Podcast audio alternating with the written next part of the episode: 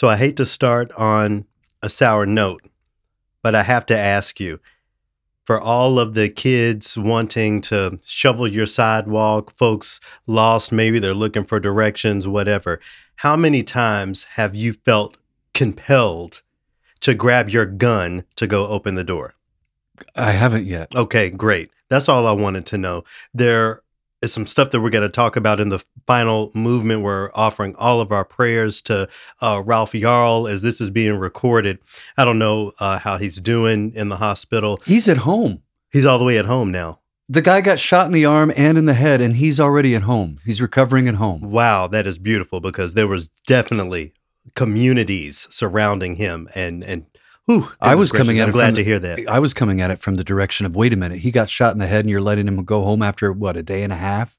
Well, I guess we're we're doing something right around here. Um, we'll we'll jump more into that in the final movement, but uh, to get us started here, as usual, shout out to our supporters over on the West Coast. Salastina is classical music's wingman. By day, they're world class performers and studio musicians who've played on your favorite films. By night, they're on a mission to broaden the definition of what classical music was, is, and can be. I'll speak a little bit more to some of their upcoming programming here in a bit. Uh, but Scott, for right now, you know, I'm thinking about the levels of racism that are still existing and still impacting folks in our communities, including those of us who are musicians, as Ralph is. And I just can't help but to think about one of the biggest manifestations of that on the artistic side is this fear of engaging hip hop in its authentic form. I love the uh, arrangements that happen. Mhm. We can all snicker at uh, PDQ Bach, you know, making a joke and rapping something, but I think it's that authentic, real engagement of hip hop in classical spaces that feels like one of those big mountains big to climb when, when we talk about decolonizing Mm. things. Uh, the algorithms, you know, know what I like to listen to when it Mhm. comes to uh, hip hop. So I'm constantly, you know, getting uh, hit by the City Girls and of course Megan Thee Stallion. Uh, Saucy Santana is not a woman, but very much on the femme side of of rap. And over the weekend, you know, I was just letting the playlist go, and a Nicki Minaj track came up that. I think at this point really is a classic, uh, certainly in her catalog, but um, uh, definitely I think a contemporary classic across hip hop. And uh, I want to share a little bit of it here. It's called Itty Bitty Piggy. Here's here's here's how this opening goes. Hey yo, I was on the plane with Dwayne. You can call me Whitley, I go to Hillman. Listen, I'm the baddest in the school, the baddest in the game. Excuse me, honey, but nobody's in my lane. When you was in New York, you was fucking a Yankee. I was fucking with bass, I was pitching to Frankie. These bitches so cranky, get him a hanky. My mommy, I'm cold, give me my black. and at, at that point of the tune, she has to rewind it because she put so much in those opening bars. She felt like we didn't hear her, so she mm. goes back Nice. And, and does it again. You know, one of the reasons this is a standout hip hop track to me and something that I feel like should be incorporated in classical spaces to some degree because there's so much classic and classical culture there. When she says, um, I was on the plane with Dwayne, you can call me Whitley, I go to Hillman. Do you? I don't know the That- second half. uh, but they're, they're talking about um, what's the show called? A Different World. Okay. You know, it's it's just very integral to to who we are. When she uh, the the quote that I put on my social media from that opening that I really loved is "Excuse me, honey, but nobody's in my lane." When we think about when I think about Nicki Minaj and what she brought to hip hop in the uh, early 2000s in the oddies, I'm thinking about someone who was completely different, at least at the time, and that being that something that propelled her to the top, being unique in music, you know, even outside of hip hop, I feel like is that thing. I mean, would you affirm that being completely left field in a, a specific genre or a specific tradition, how that can be viewed as marginalizing, but could be that thing that actually gets people paying attention to You what mean you're like doing? Weird Al Yankovic or something Sure, like maybe, maybe, or the, you know, the rock star that's doing something weird, or the country artist that's got a shtick, or you know, that that sort of thing. Sure. Um, you got to you you you've got to be good at it coming out the gate. Yeah, that different thing that you're doing, you got to be able to you, do. You got to own it because who else does what Weird Al does, right, or at least to his degree? right, right. But who can you think of anybody else that I don't know, Steve Vai, the guitarist, maybe. Sure. I mean, I'm thinking about the way, uh, you know, back to hip hop. Uh, I don't know if you would know who he is. There's a rapper called Lil Yachty who is really going far beyond where hip hop has typically existed. Mm. And while an outlier, that's that thing that really gets people listening to you and, and paying attention. I think about that point really specifically because I feel like in so called classical music, in the so called tradition, being as learned and being as taught and, and being as, as trained as possible and being ununique is the thing that is supposed to pave the way for success. Playing this thing exactly the way everyone plays it Oh, or I making this sound exactly the same is what we're taught. And when I think about those two things side by side, it just creates something really interesting in my mind to consider the idea that in classical music, so called classical music, being ununique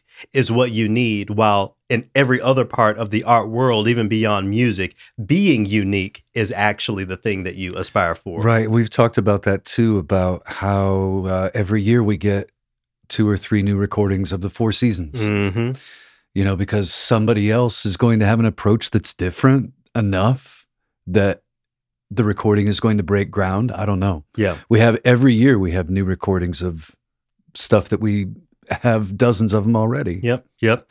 And I know that you know there are folks listening who you know look. I, I'm I'm a lifelong Barb. I'm a lifelong Nicki Minaj fan. Mhm. I know there are folks who would you know call me out because of who Nicki Minaj is married to, and my response to that is hold men accountable. Do not hold Nicki Minaj accountable for a man. Hold the man accountable. I'm gonna say that, and I'm and I'm done with this. The other reason why I've always been a huge fan of women in hip hop, women in rap, you know, as I've talked about on Trilloquy before, I consider Queen Latifah my sort of entry into the genre. She's one of the For first lot of people. rappers I can remember hearing from. Sure. And I think the way that they tell their so called unpopular opinion is very attractive to me. We hear men in rap talking about women in various types of ways. And then we finally get women talking about, you know, ninjas ain't shit. And actually, it's da da da dum uh, and all of that stuff Mhm. while all of that is something that's attractive to me, I think it's also really attractive to hear a similar, maybe converse sort of so called unpopular truth coming from some of the men. And Kendrick Lamar does that in a really, really brilliant way. Last week, we were talking about a track of his is actually an interlude on one of his albums called For Free. Right. Uh, I want to sample it and then we're going to talk a little bit. Best friend. This dick ain't free.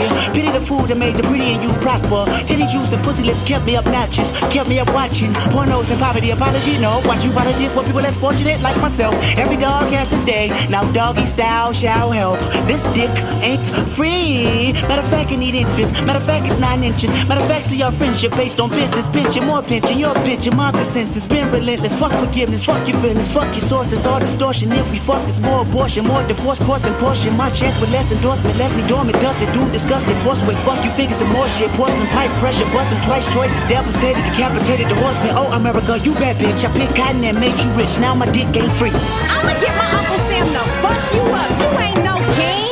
You think we can't name a baby Mercedes without a Mercedes Benz? I mean, Ken- Kendrick is going. He he is uh, uh, not an Academy Award, a Pulitzer Prize winning rapper, artist, composer for a reason. Before we get into the subject matter of the spoken word, I wonder how significant it is. Uh, for you to think about that backing track, that that jazz that's going on, as originally composed. I assumed, and, and maybe this is where you know uh, my white supremacy is is uh, creeping in, or you know my conditioning just really shows its head. I assumed that they must have been sampling something that previously existed, but I did lots of research. I went to many corners of hip hop on the internet, and it's very consistent that that's music by Terrace Martin, Kamasi Washington, and Robert Glasper. Of course, Robert Glasper, you know, has, Sure, I know has him. been uh, a little bit of everywhere. But is it significant when we're talking about infusing true hip hop into the conversation of classical music? Does it matter to acknowledge the original composition aspects of, of tracks like those, as I- opposed to being samples. I do I do believe it's really important, especially when you have so many people out there who want to trash or disregard anything that's made in the box in the in, in the computer, like all digital. right. There's people that look down their nose at that. So I think that there's a certain amount of street cred that comes along with uh, your band being able to actually play their instruments to that degree. Yeah. And I also think that that sound fits with the dialogue. Um, you're talking about uh, a jazz improvisation, whereas it also seems like both of those characters in that dynamic are improvising at the time. Oh, you spit. Go ahead. So that's what I'm, that's what I'm saying. So uh, that's the music ma- matching the message. in highlighting the genius of that jazz inspired uh, track, I thought about sharing just the instrumental that does exist out out there in the Mhm. in the recordings, but I decided that it might be whitewashing for me to just take away that actual dialogue. And I can, you know, I, I hear people when we talk about what can and can't go on radio, for example. Mhm. I get that there are rules and and all of that sort of stuff, but I think it just boils down to more of a cultural discomfort with certain types of dialogue as opposed to just following rules. It makes me think about why we don't question where our senses of inappropriate come from. You Mhm. know, I've said damn on the radio, you know, maybe I was mad or saying Mississippi goddamn or Mhm. something, but of course I would have never dropped uh, an F bomb of, of any type on on the radio. Is it something worth exploring or thinking about what's appropriate or what's inappropriate being in itself a construct built from white supremacy culture? Mm. All I can say is that people talk this way. Mm-hmm. and just because it's um, the, just because of the, the vulgarity will will scare some people off, Mm-hmm. but um, I know white people who swear. Yeah. I mean, they, they, So- they, they cuss better than everybody. So, um, you know, my my brother Alan's a sailor. He can he can string together a, some obscenities that would make you blush, You'd think he's French. right? Um, so I, I went But- and, oh, go ahead. Go no, ahead. no. I was just I was just going to say that uh, you're you're seeing uh, a bookmark in time. Mm-hmm. This Exactly. is, this is people talk this way. Men and women relate to one another this way. If you were to take the vernacular, you know, the lexicon that he's using away and put a sort of a trailer parky southern drawl on it, sure. Then you got a country tune. and a true story to match. See? uh, I, I went and looked at uh, the Wikipedia for this uh, interlude, and it says uh, basically that, that Kendrick is asserting his own self worth to a woman and to the marginalizing temptations of so called success Mhm. in America. So we have the fem rap that's, you know, really pointing down at the men and y'all don't have this, y'all don't have that. And then we have Kendrick who is taking that idea and even pushing back on it. Mhm. I'm sure you can speak to, you know, on the on the surface what Kendrick is getting to. Mhm. I'm sure you you have wanted to rap this to a woman or two if you have bars like him. But I wonder if you'll talk about sorry, I'm laughing just thinking about you doing that. But I wonder if you'll talk Wait, about Wait, wait, wait, wait, wait. What what what's funny about me doing that? well, use m- many people, at least through listening to Trilloquy, see you more as the calm spirit, the demure spirit. So you're yelling at a woman and telling her that this D ain't free and all that stuff. I would never me- yell. Yeah, yeah. Oh, you would never yell it. Okay, No. you you would you would uh, spoken word it. I you know, would. maybe get a couple. I would, that would that would be slam poetry deluxe. But I wonder if you'll talk about uh, again the other aspect of this track, uh, the way success can really be something to trap people or, or get us in a problematic mindset, get us into a scarcity mindset. How has Sure. success, you know, changed over your years or your idea of what that means? Well, I can, you know, I can look at the at the piece from a couple different perspectives. Some people look at it as the woman's voice is all of Kendrick's detractors Mm-hmm. or the critics or the, you know, the people who back in the day might not have given him a shot. Yeah. But I think that everybody out there has somebody in their life at some point in time or another that treated them that way, that just took and took and took, you know, not took, but would just take and take and take and take from Right. something and act like even this isn't good enough. hmm But then the expression on their face changes when that person finally finds their backbone, stands up, and goes, Mm-mm, I'm not putting up with this anymore. Right. And that's, I think that that's the more powerful message is putting a value on yourself. Yeah. That I, if, if you don't appreciate, you know, and, and one person giving you a Lamborghini, you know, in another, in another, um, situation, it's, it's just a guy uh, picking up a, some roses at the uh, gas station. hmm So everybody's given or giving and taking at different levels. And you you wanted to talk about the success piece. Maybe Kendrick felt like this person was hanging on. Sure. Sure. Maybe that's the only thing that this person wanted. Mhm. And the reason why I'm saying it this person is because I know men and women both that act like this. Oh, sure, sure. But I think the way that you're really backing up and uh, getting into the allegory Mm-hmm. of of this is is really deep. I don't even know if I've thought of it. You, you've you've obviously spent some time with this track. You know, what does it mean to tell your boss, proverbially speaking, this D ain't free? You know, or the the family member or the neighbor that's always trying to get something, or you know, if you're an artist, give me the free ticket to the to the whatever. Ken, Kendrick spitting, Right. He's spitting. You know, what is all of this for? You know, so we talk about Nicki, we talking about Kendrick. Our aspiration here on this podcast is for you to consider something broader when you think about what does and does not belong in a so-called classical music space. What if I told you that the de facto definition of classical music in the United States is the result of white supremacist conditioning?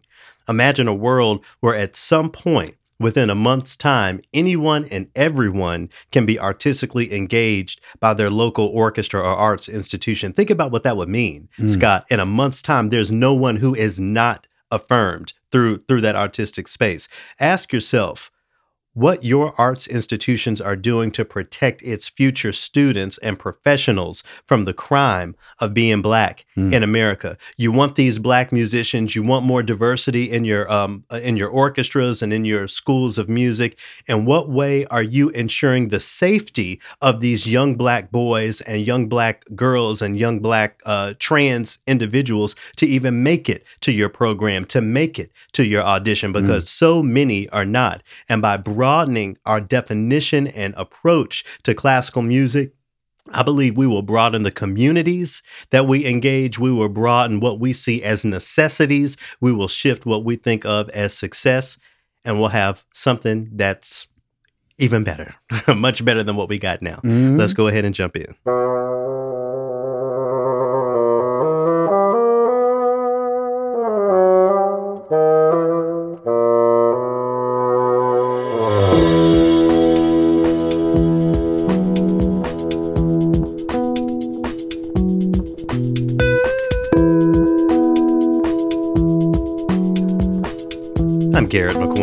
I'm Scott Blankenship. And this is Trilloquy. This D ain't free, but I guess the, the podcast is to some degree.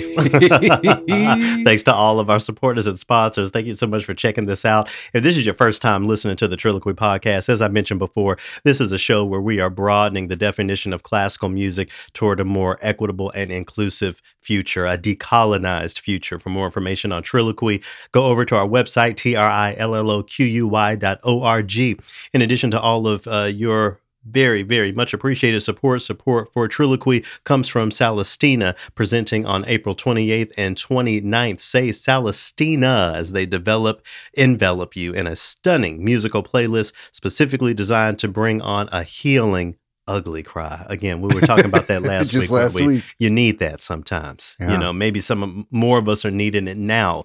Thinking about the the latest tragedy uh, with with Ralph uh, Yarl. But anyway, uh, that's going down for with Salastina on April 28th at 8 o'clock at the Edye at the Broad stage. It's also happening on April 29th at 8 p.m. and live streamed from Barrett Hall at the Pasadena Conservatory. So get your tickets and learn more at salastina.org. We We have Leslie Kwan joining me in the third movement this Leslie. week. Very uh, excited to talk to y'all about her story and for her to share her story. We're having a little bit of a guitar week here on Trilloquy. You Yep. just, uh, uh, in the second movement, you let me know that it's uh, National Guitar Month. International. Intern. guitar. Oh, excuse me. It's a worldwide thing. Well, uh, we both have a little bit of that. We're going to honor Ralph Yarl in the final movement and, and speak a little bit uh, to that and what our engagement of that should be as artists. But for right now, we will jump into movement one.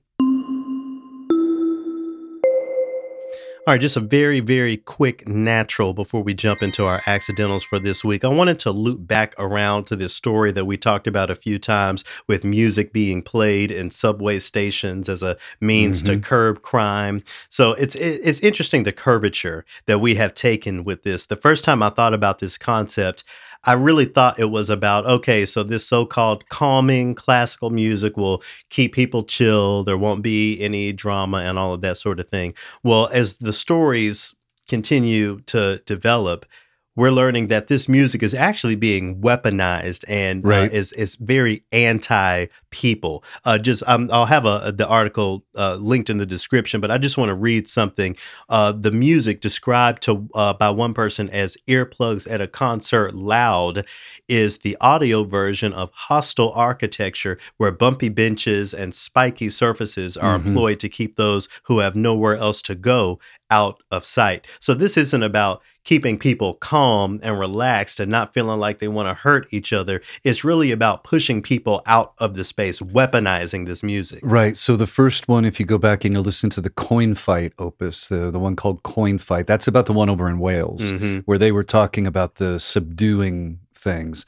It was the um, LA story about the stop in MacArthur Park that they were saying they wanted to create an environment that was good to pass through, but not to linger too long. Right. And now we hear that the volume is way up. And there was evidently a living composer that heard that his piece was being played Yeah, and he had something to say. Yeah, Adrian Berenguer. I hope I'm uh, pronouncing that correctly. He uh, tweeted a couple weeks ago I have not given any permission for my music to be used for these purposes. I believe that no form of art should be used to discourage or limit freedoms. Right. So it's one thing to use so called classical music and weaponize it in this way, but now you are weaponizing the music of someone who's living and breathing. They out here trying to get a performance with an orchestra, and you're using it to police people who are houseless out of a space. Mhm. The ghetto. So I would like to say uh, a quick told ya to all the people who wrote into me wanting to know why we brought that in two weeks in a row. Oh, so now you So- mad. I'm not mad. I'm just sitting here overall superior. All right. Well, just just wanted to put that on uh, y'all's radars, uh, thoughts and prayers, and let's really work on how to not use this music, even the stuff that we don't always talk about here, the Beethoven and all that stuff, to weaponize because that that's not the point of it. I'm sure Beethoven is rolling around in a grave somewhere thinking about you know one of his symphonies being used to police poor people. There's a a famous quote by Beethoven where he actually says the the exact opposite how this is the music of the poor Th- Right, this is what's right. empower anyway it's it's something out here but we're gonna You uh, said it was a quick natural. yeah very quick natural but we're gonna move on to this week's uh accidentals how about you get us started what uh accidental you got for us I'm going to give this a sharp. I'm reading the Inquirer.com. That's IN, the Philadelphia Inquirer. Um, I want to give a shout out to Peter Dobrin, who wrote the article. The headline is Once Overlooked Artists Are Strengthening the Classical Canon. Performances of long overwor- overlooked works by Florence Price, William Dawson, and Julia Perry, Perry give Bach, Mahler, and Schumann new context.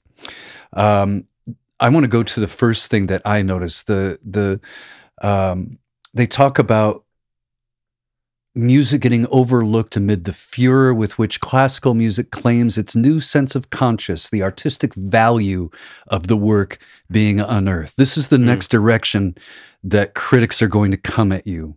Anybody doing this work, they're going to say, okay, oh, all right, so you found some music by black and brown composers. Okay, it's just not very good. Mm, mm, mm. That's what they're trying to. It's just, it's just not good. Your feedback before I give mine.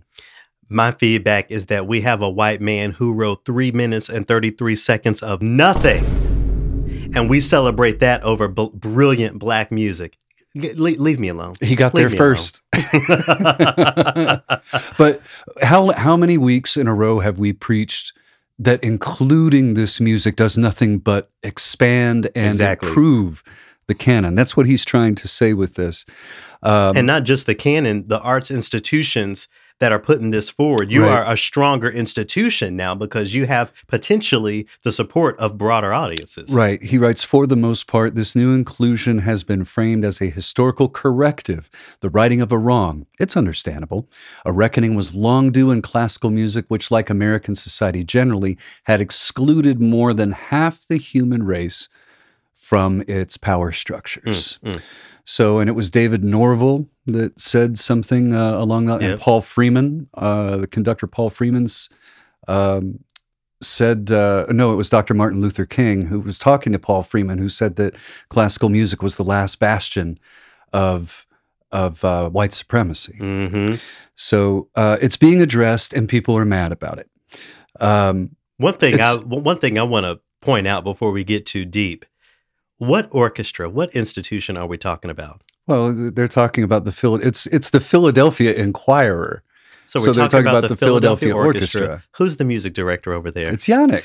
every time. Yannick. every time we're talking about something as far as diversity and programming, Yannick is there. He is in the room. And this is not me, you know, scratching it. Yannick, if anything, I'm saying that he's out here kicking y'all ass when it comes to using privilege for good. I mean, every time Right. we're talking about something. Can we get him on the show? Somebody, somebody connect us. I want I want more people to do what Yannick is doing, so we can say some different names. Is there nothing to- from your perspective to be said? Yeah, that that point. And is there nothing to be said about this use of privilege? Yannick is in a position, you know, to do this sort of thing, and he's doing it. So that means everybody else must just be choosing not to do it.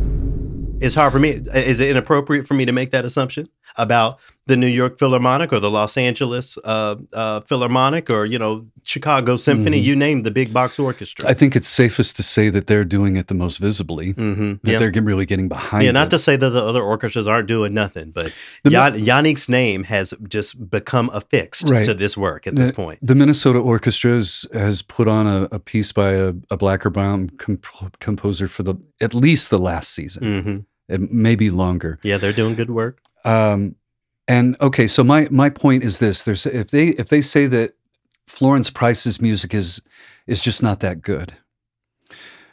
When was the last time you went to a concert where every single one was a banger? Every single piece that they played was a banger that you loved. Especially not the concerts y'all be putting together. Every concert has a clunker. I'm telling you. but it doesn't have to. You know, That's what I'm saying. Yeah. That's what I'm saying. So there's there, there's music that we have now that's not that good. Come on, Like I'm a I fan. said- of, I'm a fan of Dvorak. Yeah. I don't like everything he wrote. Sure, sure, but and, but and like I said, e- I I, I just re- re- refuse to acknowledge that argument because there is so much out here that you know, and and good and bad or whatever that that's all subjective. But there's so much mid Right. out here. You know, there's so much Reggie out here. Shout out to 420 that's coming up. We call it Reginald here in this household. There's so much mid out there. How dare you speak about the uh, the Negro Folk Symphony of William Levi Dawson or anything by Florence Price or you know Julia Perry as something that's not so good? The argument just not does not make sense to me. Right. Um, f- for a person who gets uh, excited about the waltz or the scherzo movement, uh, another person is over here getting excited about a juba dance. Mhm. So it's we're talking about tastes and trying to uh, appeal to the community that you are serving. Um, I want to go all the way down to the bottom and make this this. It's a short article. You'll get through it in a couple of minutes. But the the last point I think is the most important because I've been saying, we have been saying and saying something similar to this last point. The repertoire is never fixed. Bach had been among the lesser performed composers at various points. The full breadth of Schubert wasn't well known until after his death. By the time we get to really know Price, Perry, and others, some works will emerge as worthy of becoming repeat visitors, and others will fade. We still don't know what we don't know. And when you're talking about art, there is no more exciting place than that.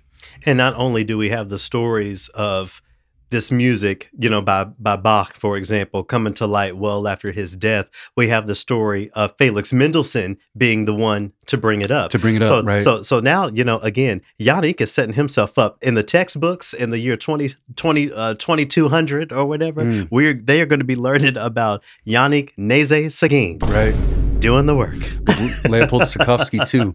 one uh one final thing I want to touch on before we leave this. Something that's touched on in the article is uh how some people see institutions that do this work, how they see them just as virtue signaling. How do you sort of, you know, separate the the curds from the whey? The wheat from Re- the chaff. Right, re- regarding doing the work or just doing the work because we're seen and we want to be seen as good. Is is there even a way I'm gonna to measure that? Yeah, I'm gonna ring another bell that I'm always ringing. Where what's your track record? Yeah.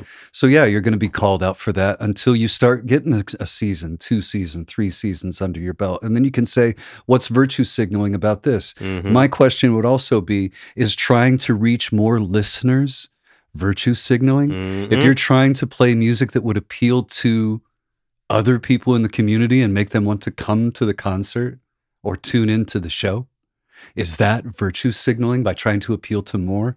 I say unto thee, verily, it is not. Amen. Amen. Hallelujah. All right. Well, we're going to transition out of this accidental. I have to go dab my forehead. somebody needs to hand you in the black church. Somebody comes and hands you a little glass of orange juice or something, something. something. Get a little sippy. Uh, we're going to uh, transition out of this with a work by Mary Lou Williams, who's uh, mentioned in the article. I didn't know this composer, so there's still so much for us to learn. Indeed. You know, why would we stick with the same when there are folk we, we will never hear it all? You know, so we need to put as much room for it as we can. Anyway, Mary Lou Williams, she has a piece of music called the Zodiac Suite. So I'm going to uh, enjoy spending some more time with this over the week. But for now, we're going to check out a little bit of the Taurus movement from the Zodiac Suite.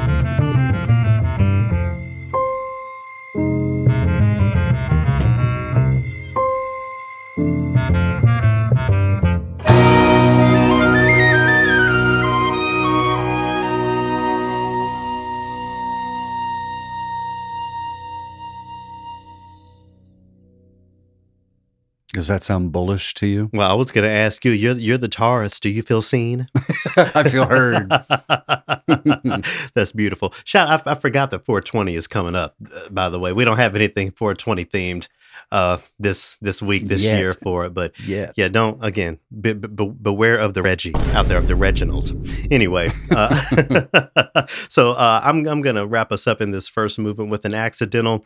Uh, think I think I'm gonna have to give it a flat. I'm not giving a flat to the writing. I'm giving a flat to the uh, the issue we're dealing with. I'm reading here from Insider.com. It says an AI generated Rihanna cover of Beyonce's "Cuff It" is going viral. And it could open up a new legal nightmare for the music industry. I'll let y'all read that, but what I will say is I heard Rihanna singing Cuff It by Beyonce, and I'm sorry, I kind of liked it. I mean, where th- there are definitely dangers to this idea of AI generated music. But before we get into that, do you think there's any positive from this bit of technology that could be identified? for just to satisfy that question of you know uh, what would it sound like if Tom Waits sang Frank Sinatra? hmm Right, stuff like that. Because I wanted to, you know, because you work with, you know, composers and contracts and such. What are the legal quagmires that we're stepping into with this? Yeah, so I'm thinking about the rule, and I think it's 70 years after the composer's death. 90. 90 years after the composer's death. Wow. Okay. Uh, so, so that's when a piece of music is just free rein. I know that there are different uh, rules when it comes to covering a thing, or you can get permissions. But when we're talking about AI generated music, who do you sue? Right. do, do you sue the the computer, especially if the creator doesn't, you know, uh, put put if they don't put themselves out there? It, it seems. I, I guess that's what this article is getting at the quagmire of just Yeah. unprecedented uh, legal whatever that we're that we're getting into here. My my question is, what does it add? What does it add to music? What does it add to the feel? It adds a couple of you know laughs and snickers over social media. It adds a oh wow, uh, Rihanna ate you know da da da. But I don't know if it adds much value. Certainly not for the for the artist. I don't think. Mm, quick natural here. I looked it up. It is 70 years. I don't know why I thought Oh, it was 70. 90 before Okay. something goes into a public domain uh, situation.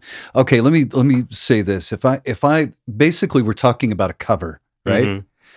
And if somebody's going to cover a track, I want to hear it done different. I don't want to hear them doing it over the same thing. That's karaoke. Sure, sure. So that's where I stand on it. Now, this goes well beyond just music. I have another article here from NDTV.com. The headline is Woman Claims AI Cloned Her Daughter's Voice in $1 million Kidnapping Scam. Mm. Uh, I learned about this on The Breakfast Club. Charlemagne the God was talking about it. Um, but honestly, I don't even have to uh, worry about any alleged claims because I know this to be true. A few years ago, I think it may have even I'm trying to think. I was definitely on the radio. I can't remember if I had moved to Minnesota yet or not, but someone created an AI generated Garrett McQueen and called my dad's parents trying to get them to um, give them money. I don't know if they claimed I was kidnapped or or anything like that. They they didn't. You know, it, it didn't sound that serious. My gra- and see, and this is my grandparents reading me. They said because we know you don't call that often. So when we heard from you, but um, but that is something that has happened to me. So I know that that's something that is happening much more broadly, and it doesn't surprise me at all that this AI technology, this sort of vocal technology, is used in in this way. It's a Mhm. scary time we're living in. Um, deep fakes can make people look like they're doing porn. Yeah, even video. Yeah. Or yeah, um, th- this is this is we're walking down a scary path that I don't see any good coming from it. How do you feel about this as someone who makes a living with his voice? You know, Dell's voice is on the phone, maybe on a, a work Zoom call. You have given the the scammers all of the material they need. More there, I, I saw a report that says some technologies only need three seconds of someone's voice to create an entire thing Mm. we, you know, certainly you over the, uh, the live radio airwaves have literally said every word that a person would need, you know, just piece it back together. Do you think folks in your position should be especially concerned about this? I do. Because what if they put together something that puts you in a bad light that is Mhm. that is the opposite of the way that you behave? What if somebody used your voice and was uh, uh, promoting Vivaldi? Oh, wait a minute. 'cause y- y'all ought to know that something is wrong, okay? Somebody call Garrett real quick is he okay? Because we he? got him conducting. We have him talking about Vivaldi's Four Seasons with with love and but maybe, respect. but maybe you're hitting on to something. You know, it's the uh, it's the responsibility of public facing people to really stand your ground and put your values to the front, so that they know something is weird. You know, if we hear about Yannick saying something racist, I'm going to question it at this Mhm. point. You know, So my first question, well, really my only question is, what good?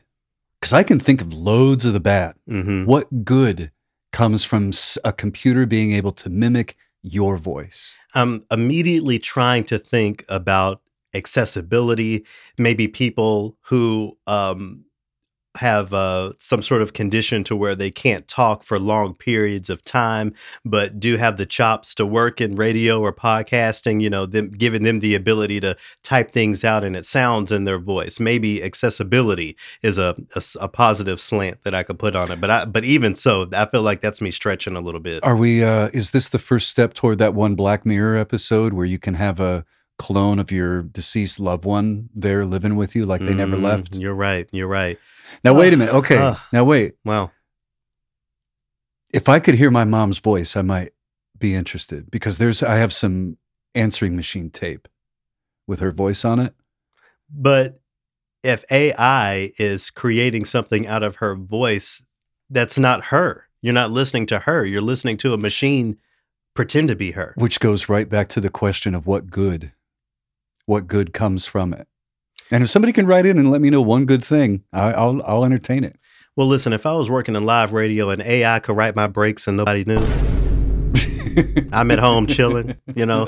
So we're talking about voice tracking, and I don't know. I, I I definitely think that there is something positive that can be pulled out of it, but largely, in my opinion, at this point, as far as my understanding is, this is a baby. That is a baby that I would throw out with the bathwater. Because if folks are, are getting kidnapped, if y'all calling my grandparents, you know, and, and using my voice trying to trying to get some money, Ooh, we in we in trouble. So anyway, I'll, I'll have that linked in the description. Definitely be vigilant. If someone calls you sounding like somebody you know from a number that you don't know, just understand that this is something that's happening Yeah. out there right now.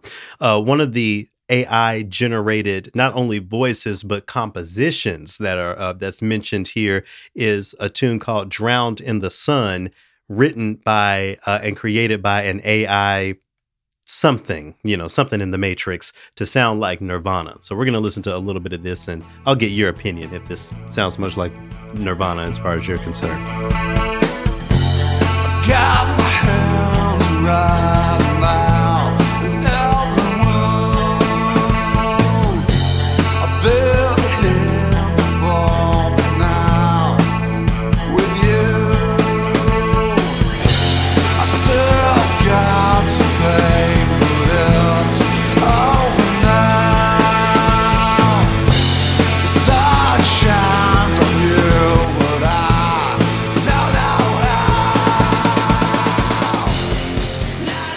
What you think? Could you be fooled?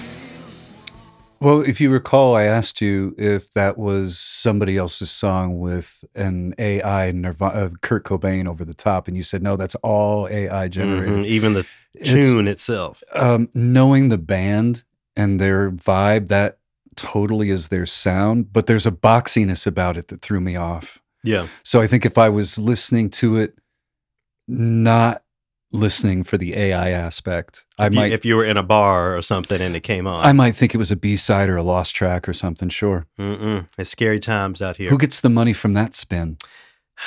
That's the thing. And if we start start talking about because you know we talk about electronic payment these days with the Cash App and all that stuff. Mm-hmm. If it's a machine out here hoarding the actual money, we really you know look. Now we're in the, trouble. The, the, the Matrix is is my favorite movie, but I don't know. I don't don't want to wanna live, it. anyway, we're here at the second movement where Scott and I are going to talk about some music that we have been spending some time with. Music not created by machines, but uh, uh, music created by people. People first, um, and I'll go first. Go Uh, ahead. So uh, over the weekend, uh, shout out to Tish Jones and everyone over at True Art Speaks. We went to their fundraiser over uh, at Ice House. Uh, some incredible local talent uh, showcased. Uh, yeah, really great venue. You know, lots of uh, money raised for uh, a good cause. Um, and uh, one of the uh, performers, the woman who closed things uh, closed things out, her name is Thomasina. Uh, she's a, a local of the Twin Cities. I saw her perform on the Christmas Pops for the Minnesota Orchestra a couple Christmases ago, actually, and Hmm. uh, she was one of the performers um, on on uh, this fundraiser. Incredible improviser. Oh my goodness, just really killing it. But uh, the next to the last tune that she performed was one that I guess is becoming a bit of a contemporary classic. She uh, performed "Sweet Love" by Anita Baker. Yeah. Of course, you know the track. You know, of course, we Mm. all know the track. There was no road trip for us growing up without Anita Baker, you know, because my dad liked to drive overnight anyway, because he figured the kids, we would just go to bed and he wouldn't have to worry with us. So I guess to even help a little, and my mom included, because she can't stay awake in a car across town, much less across the country. You know, Anita Ah. Baker was just uh, on that sound. So anyway, I'm very familiar with the music and I'm bringing it up today because this is not the first time where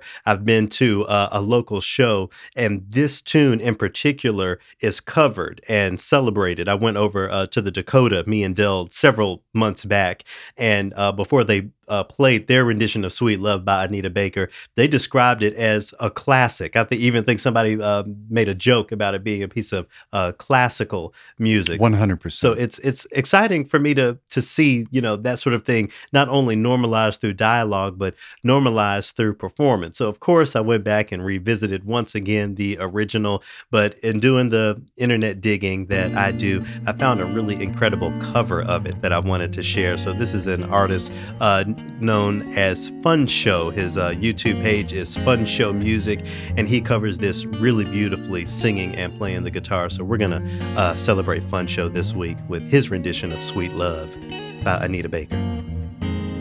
With all my heart, I love you, baby. Stay with me, and you will see my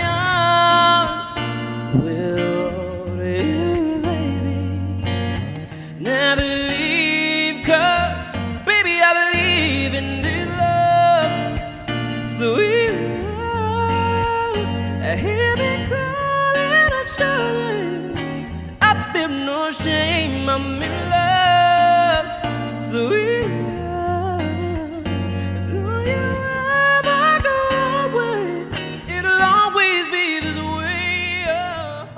Who said he ain't singing? It Who wasn't me.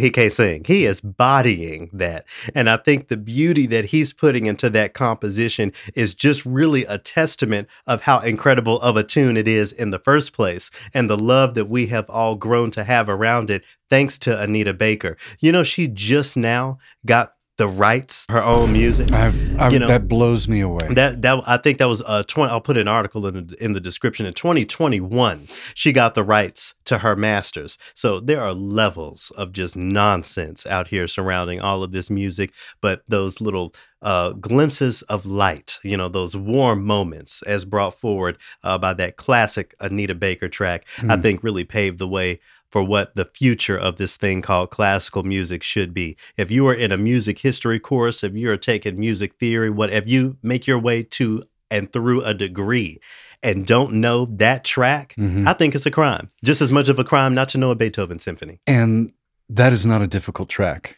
Uh, that mean, I'm sorry, that is not an easy Oh, track yeah. to cover. The difficulty on that is Because the range of your voice that you have to have, and and Mm, mm, he's mm. putting his own emphasis in there that you can you can hear a little bit of the tribute to Anita, but he's also putting his own flavor in there. Um, another Anita track, um, "You Belong to Me." Of course. there- th- that is just a rip your heart out cover that she does. if you are listening to this and you aren't quite familiar or don't know who Anita Baker is, cut the podcast off right now and go listen to some Anita Baker. We will be here when you get back. Indeed. All right, what you got for us this week? So it is International Guitar Month, all month long, and uh, I, I have not. Lo- guitars get a longer month than black people. You know- go ahead. Go ahead. You said it. I didn't. I made that point a long time ago. So, um, yeah, I wanted to bring and you, you, you know, I brought in uh, some music by uh, contemporary composers writing for the guitar, so that just to shine a light on the fact that there is great music for the guitar being written right now Yeah. and uh, I am here for it, and especially this uh, recent release with uh, Sharon Isbin, the pride of Minneapolis, Minnesota. Yeah. Shout out to Sharon Isbin. That's where Sharon was uh, was born, and she was one of the first guitarists that I remember playing on the air when I Oh, wow. first started as a classical music host.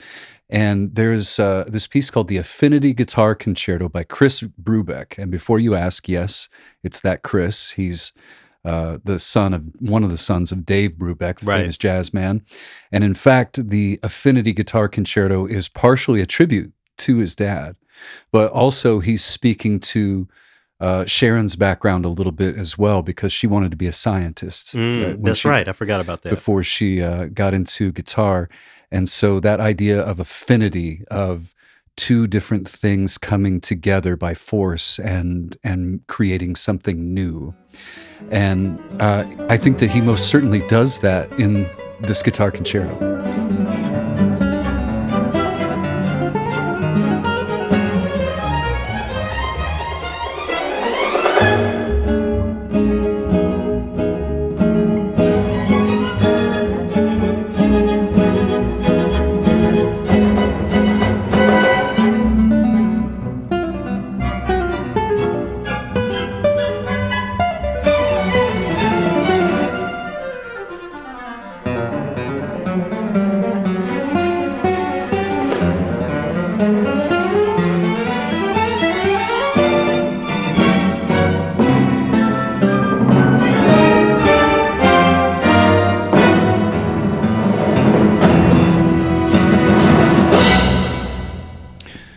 Sharon played the 2015 premiere of that concerto with the Maryland Symphony Orchestra, led by conductor Elizabeth Schulze.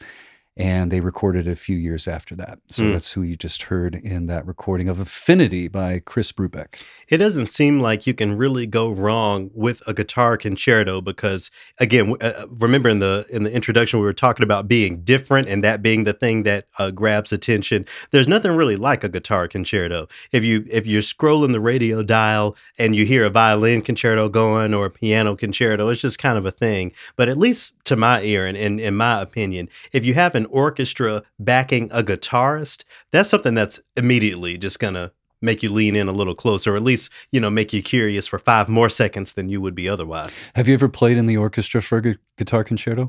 Uh, uh, uh, definitely a mandolin concerto. I'm trying to remember. Uh, oh, actually, uh, there, there's a, a man. I'm forgetting their name. It's a they're a Brazilian guitar duo. Uh, I'm, I'm forgetting uh, what what they call themselves, but I did that as Sphinx uh, many many years ago. So it's yeah, like I said, I, I think there's a novelty about it that hasn't faded away over the over the ages. Even if you go back to some of the Rodrigo guitar concertos and, and that sort of thing, I still think they um, are gems in the in the Mm. catalog. hmm And also on this release, there's uh, world premiere recordings by Leo Brouwer, who Mhm, was, yeah, uh, Afro-Cuban uh, right. composer. who it wa was part of the bedrock of my uh, classical guitar studies, and also uh, by Tan Dun and some others, all world re- premiere recordings with Sharon Isbin and the Maryland Symphony. Yeah, well, shout out to everyone involved: Sharon Isbin, Chris Brubeck, and uh, all of the uh, orchestra members and uh, listeners who make that happen. Yes, hallelujah.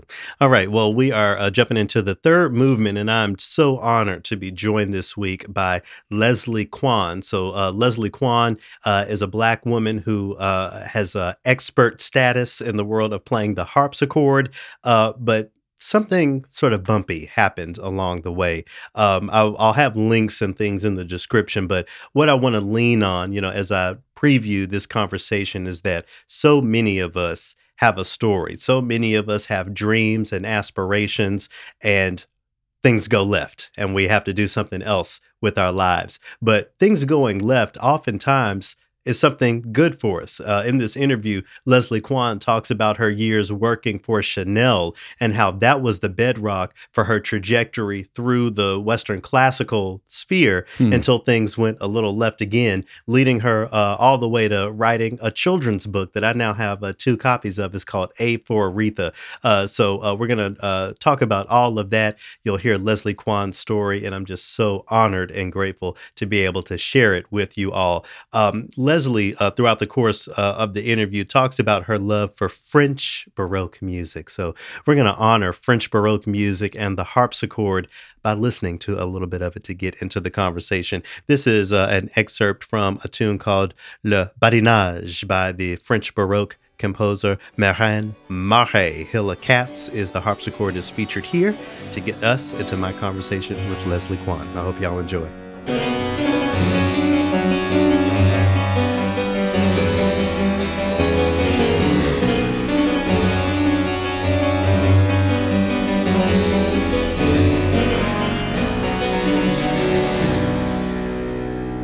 There are no pedals. The color of the keys are reverse. And I remember the first time playing on a couple playing a couple notes on it and just kind of going up and down like this. Like where'd the sound go? You know, there's no way for expansion. And the woman who eventually became my teacher, you know, she pushed me aside and she goes, No, no, no, no. The volume comes from touch.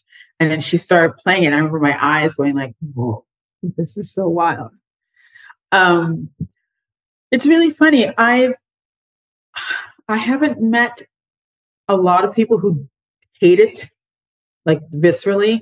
Mhm. um they make the common joke you know it sounds like a thousand cockroaches copulating. I forget which composer said that. Um but for me it was where it registered pitch wise that half step difference really hit home.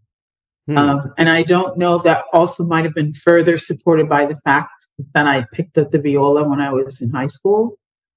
So the middle range voice is something that I kind of really enjoyed, but there was something about playing Bach, Handel, Telemann at 415 as opposed to A equals 440, that really felt great. And that, then when I learned about French Baroque music and that that's a whole step down, my heart could not have been happier. Like that, I felt like that was my happy place. So, you know, I'd have to say, people that I have run into when I tell them I'm a harpsichordist, they just say, more than anything, how did you just like how like it just seems so foreign. Mhm. Um, logically, for me, having been a pianist before, then it was very logical in that regard. But even still, I think the connection of going from piano to to harpsichord was not something I would have assumed I would have done as a teenager or even in, in you know my first couple years of undergrad. But it made a lot of sense later on when I reflect upon, you know, the composers I was really excellent at, and it was rather intuitive for me to perform them well. And it made sense that I gravitated towards the harpsichord then. Do you own one? Like, do you have one in your home? No, I don't. Well, I mean, especially having moved to London, I moved right before lockdown. So um, there was no way to get one when I arrived. Sure. Uh, but when I but when I left Boston, the harpsichord that I was the steward of uh, went on to another home, shall we say? hmm That's another conversation for another time. Is there a, a career path outside of academia for harpsichordists? I mean, we have solo pianists who travel the world. I don't know if I've heard about that for people who play the harpsichord. Well, I mean, it's interesting. When I was working on my doctorate at Mannes College of Music, my teacher, Arthur Haas, said, you know, I'd like for you to, I think you can apply for the DMA. I think you'd be great at, you know, teaching in a, in a, in a university. And I was really kind of flattered because I'd only been playing technically by that point for maybe two and a half years. I hadn't been playing very long. Um, and I, I guess to a certain degree, there is a path to become a solo harpsichordist. It wasn't what I necessarily wanted for myself. Hmm. I wanted, I enjoyed the company of playing in chamber ensembles. So a lot, a lot of my recitals in master's program and then in the DMA program at SUNY Stony Brook, I always incorporated some kind of chamber music work. So um, it's not that I didn't enjoy solo work. I just didn't desire. It wasn't like something that I was passionate about. Um, the main thing, of course, was to secure a teaching job, which of course didn't happen. Um, but I'm very happy with the way how my career turned out anyway. And your career has been very, very dynamic, including a tenure at Chanel. I wonder if you could talk a little bit how that happened and the role that it's played in your larger, broader career. yeah my my my time at chanel was quite fascinating it came on the heels of necessity i was newly wed uh, going back and forth to Sto- stony brook working on my dma and my then husband worked in the tech industry and the company that he worked for closed on april fool's day of all times Oh, wow. I love um, the joke. So I remember he, yeah, I remember he came home and said, you know, they've laid me off. I've got two weeks severance. You need to find a job. And I honestly thought for about a few hours that he was kidding, but he was serious. Um, and at that point, Garrett, I had perhaps a year's worth of sales experience combined from working at Banana Republic for a couple of months when I was a master's student on the Upper West Side in New York City, and then a few months in preparation for our wedding, which happened the year before, so I can save some money on my wedding dress because it was really expensive. Uh, so the job at Chanel was not intentional. I, I I I read about the special events director of Chanel in the April issue of Lucky magazine in 2003 because you know April Fool's Day was just the first, and I literally I think it was like the sixth or seventh. I came across this article, um, and I thought, oh well, you know, the jackets are pretty. And then he, my my my husband at the time, he said, why don't you look for a fashion job? And you know, he helped me comb the the web at that point, and I had no idea what I was looking for. Honestly, Garrett, I just thought I, I have to be the breadwinner. Like this is nuts. Um, you know, because I was at this point a professional student hmm working on my dissertation and you know practicing eight hours a day and so it was a very different mindset and i just kept thinking when am i going to practice like this is this is not this was not the, the the the marriage that we had started off with but you know life happened right? So there was this random posting on a website called 24 7 24 7 talent i think and he found it and it said they were looking for a salesperson for the chanel boutique in boston which is where we were living at the time and i didn't have a cv he helped me put together my little cv of you know the three jobs i had in my entire career and uh, i walked in my best um, i went in with my best you know concert black daytime wear which was a sleeveless cashmere black sweater with black pants and black strappy sandals and a black bag like i didn't know what else to wear um, i had two interviews that day I met with the director first, and then I met with her assistant. I remember I got all the way home, and um, my husband said, "You need to go back. The assistant manager wants to meet with you." And it was six weeks later, but they hired me. And the reason why they hired me is because the director said she'd never had a professional harpsichordist pursuing a doctorate apply for a job in luxury sales. And you know, she asked all those questions, you know, where do you see yourself in five years? And I was just riffing. I said, Oh, you know, I want to be in the corporate office. Like I had no idea. Mhm. But and then she said, Well, I need a salesperson on the floor now. And I said, I can do I can do sales. I could absolutely do. I did not know anything. I didn't know uh, that selling, you know, a four thousand dollar blazer to a customer uh, is not something that is just about the fact you can sell it once. You have to get them to come back, and Mhm. how you develop that is really an art form. So it was very different from my uh, a little bit more relaxed schedule of waking up, you know, maybe at eight o'clock in the morning and starting to practice at ten. Um, I had to be up at six or seven, take the train in, get there into the store by nine, have a meeting to talk about it.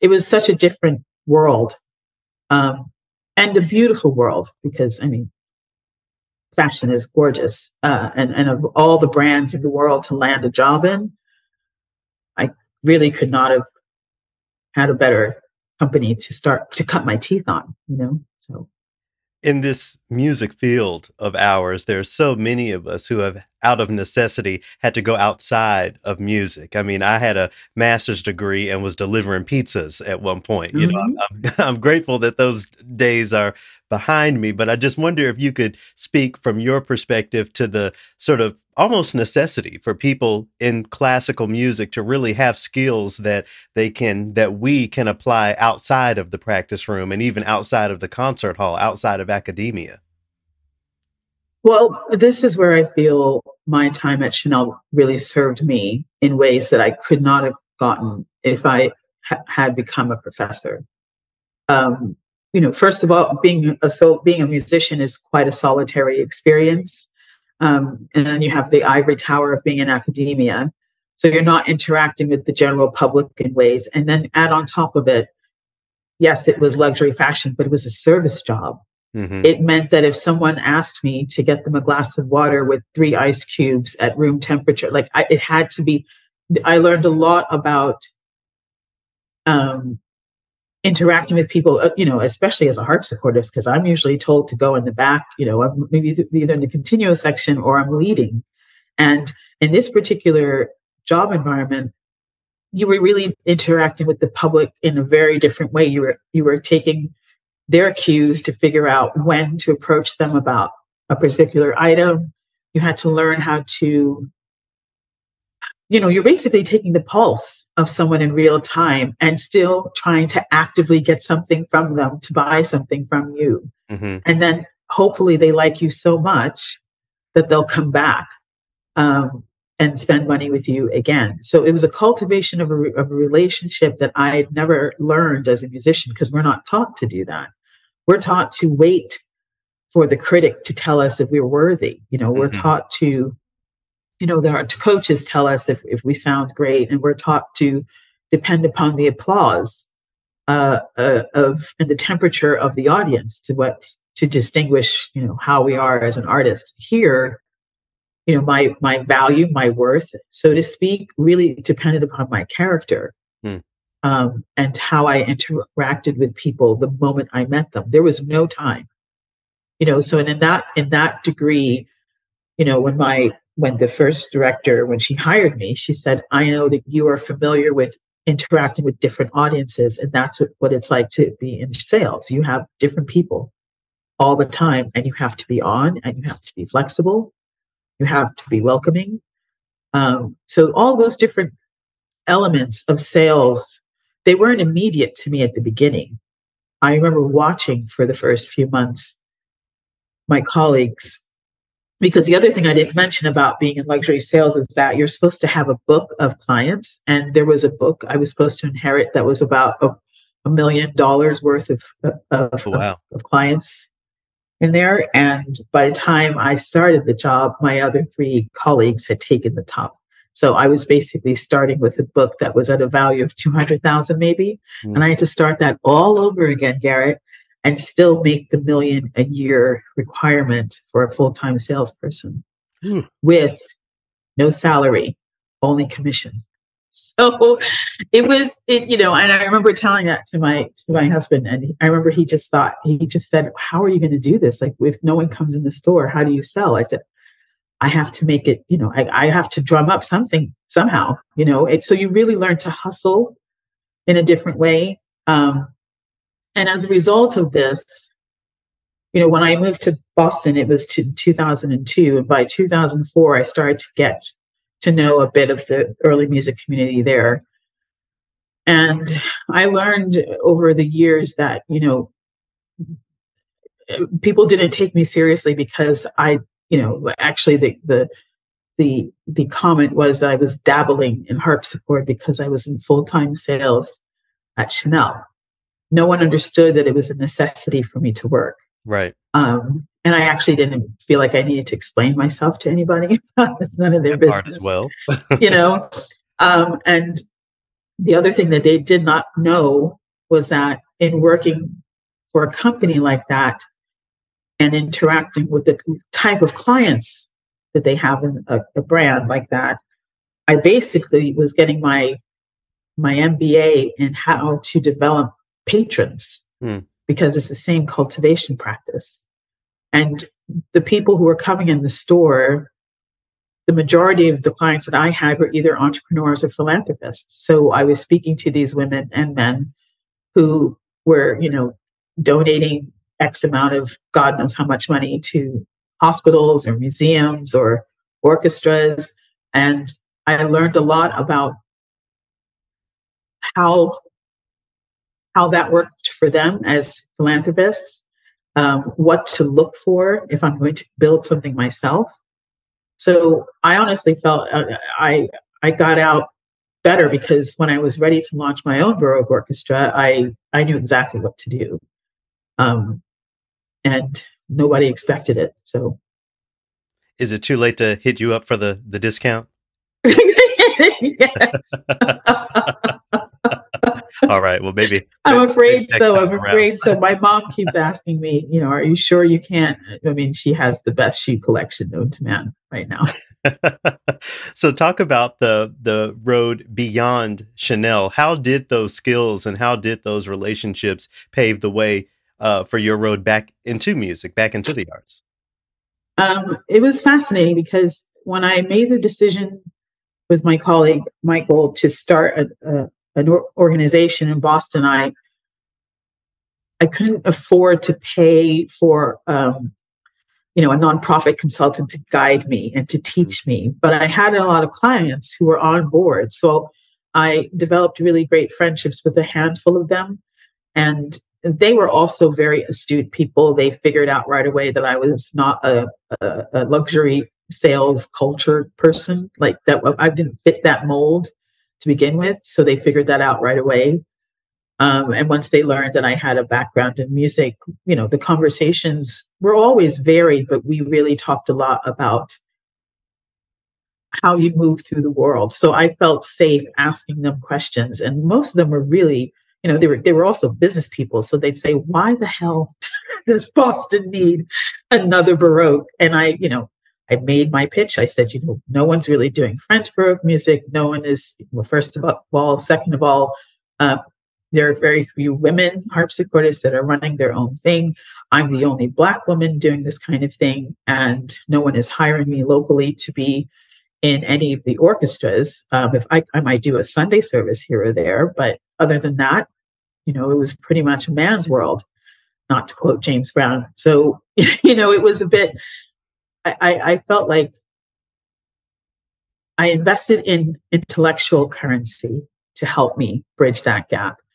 And so when it came time to figure out, all right, we're going to really start this charity thing, there was no other way to do it but to learn how to build a charity. So I would work all day at Chanel from nine to six.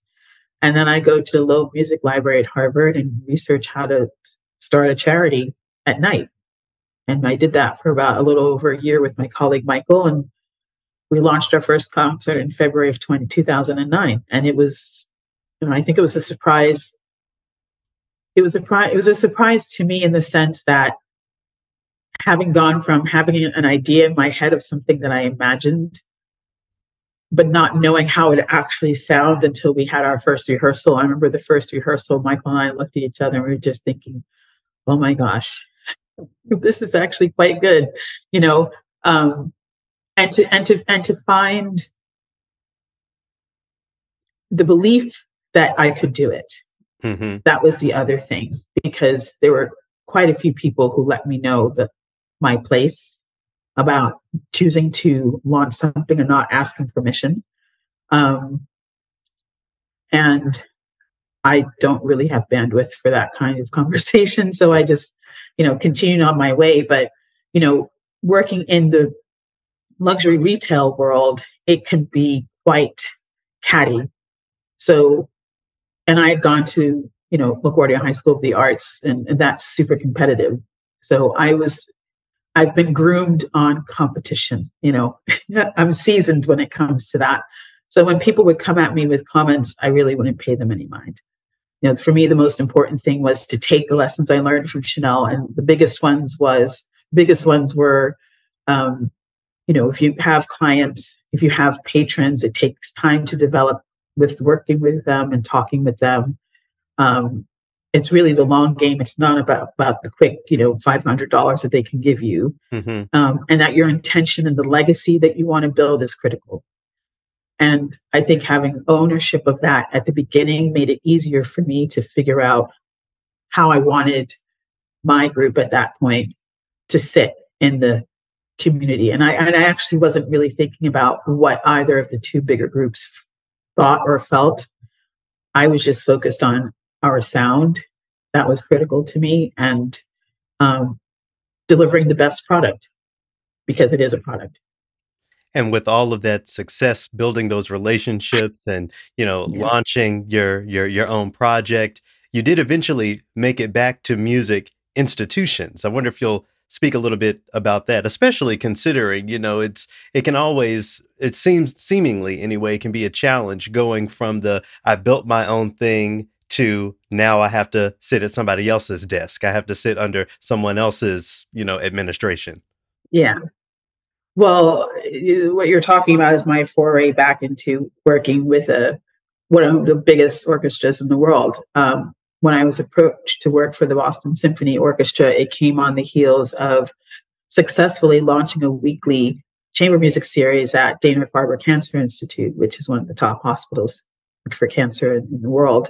And that came about because of my relationships that I developed over time from Chanel and eventually, um, you know, taking faith that music can be more than just uh, a, a, product that you go and you sit and you listen and it's beautiful. My my inspiration for the series at the hospital was because my our mother was diagnosed with stage three non-Hodgkin's lymphoma and had been in the hospital for many years. Hmm. Um, she's a, she's still with us. So, um, but at the, at that point, um, that really was so important to me that I wanted to move the lens from us being on stage all the time and to really be of service.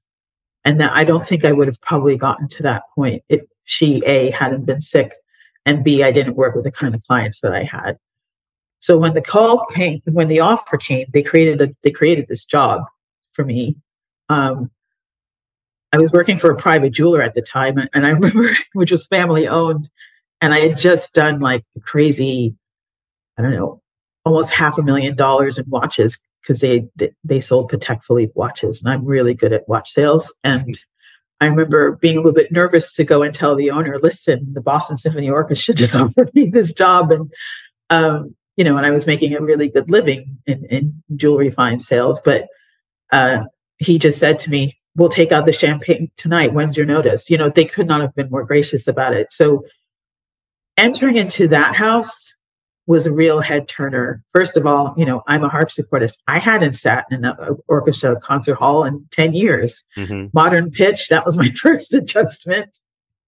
Um, secondly, though, just the headiness of being part of an institution that has done so much, you know, brought so much beauty to the world through their recordings. And then also the responsibility of shaping their marketing and being a part of that. Institutionally, it was really different. I mean, again, I was back to being one, uh, being the only one. Um, and on the administration, when it came to marketing and arts or uh, ed- educational development, I was the only per- I was the only black employee, um, and it was it was really interesting because a lot of the support staff were from the Caribbean and they immediately figured out that I was Guyanese. So Mm. we got along really, really well. But at the same time, I was very fortunate. And I really have to say this, I say this every time.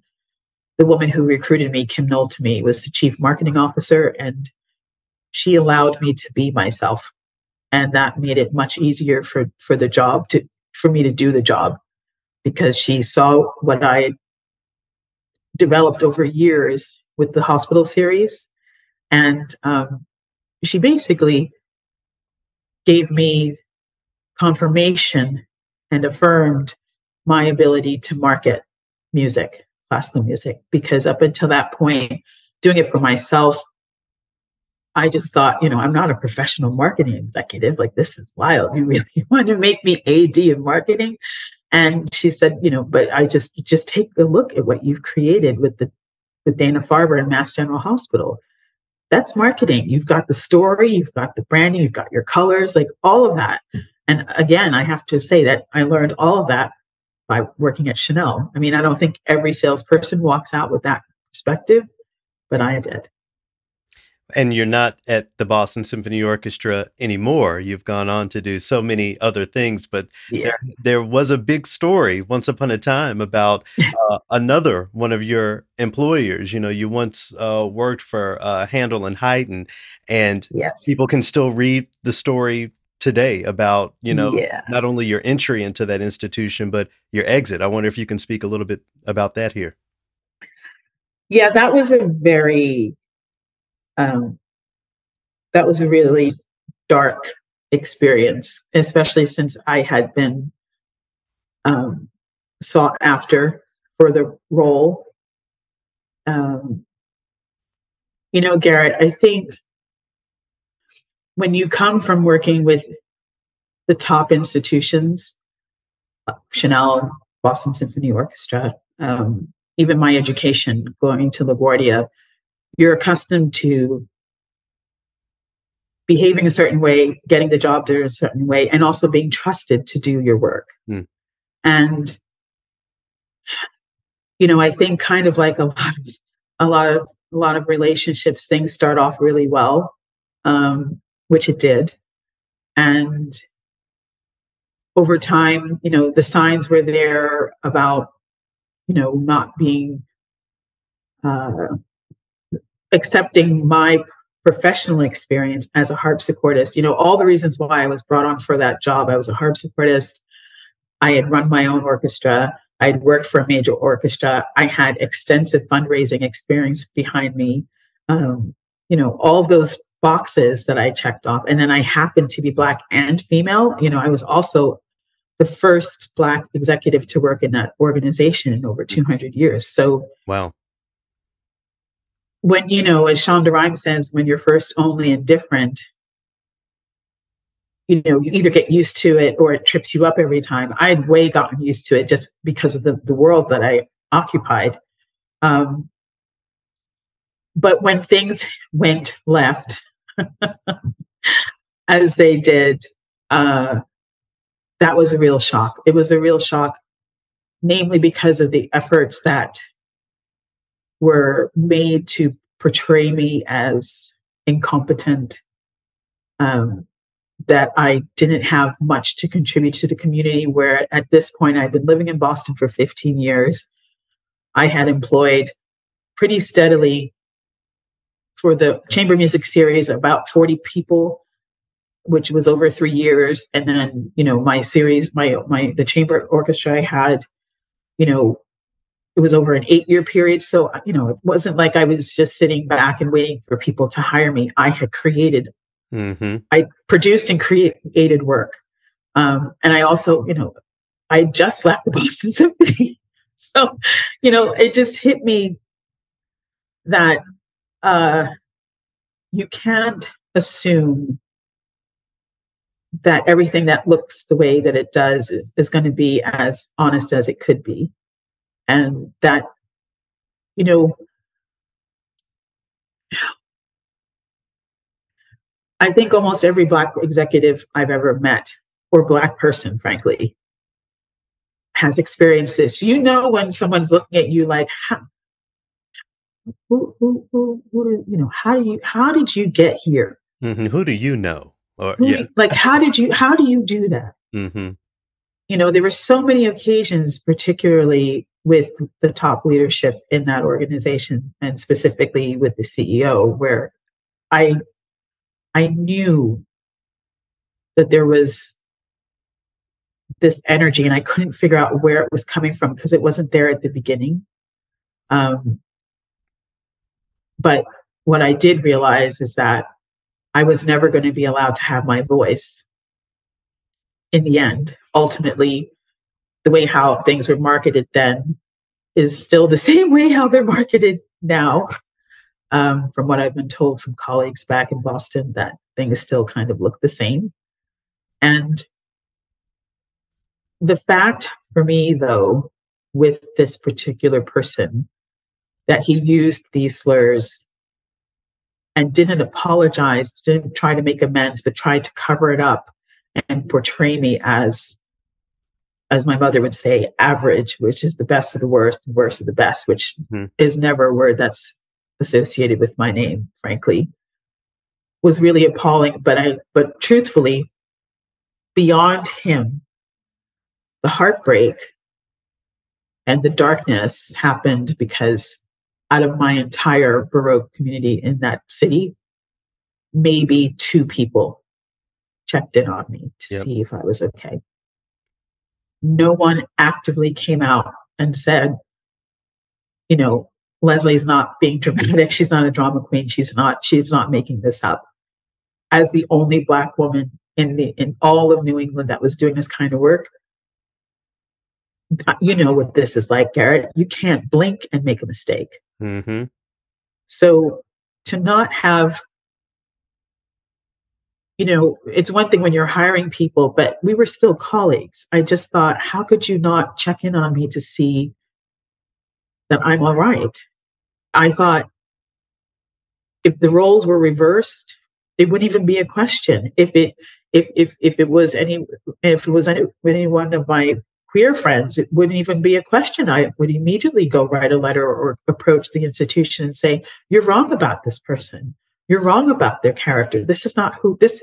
I perform, you know, I perform and make music with these people, and that's that's where I felt like my heart really broke because I realized I've been making music with people who who, who wouldn't stand up for me, and that to me was worse in some ways than the racism because I thought if I can't feel safe with the people that I've built a community with, that I built an orchestra with, that I built series produce concerts and what what is there what's what's left?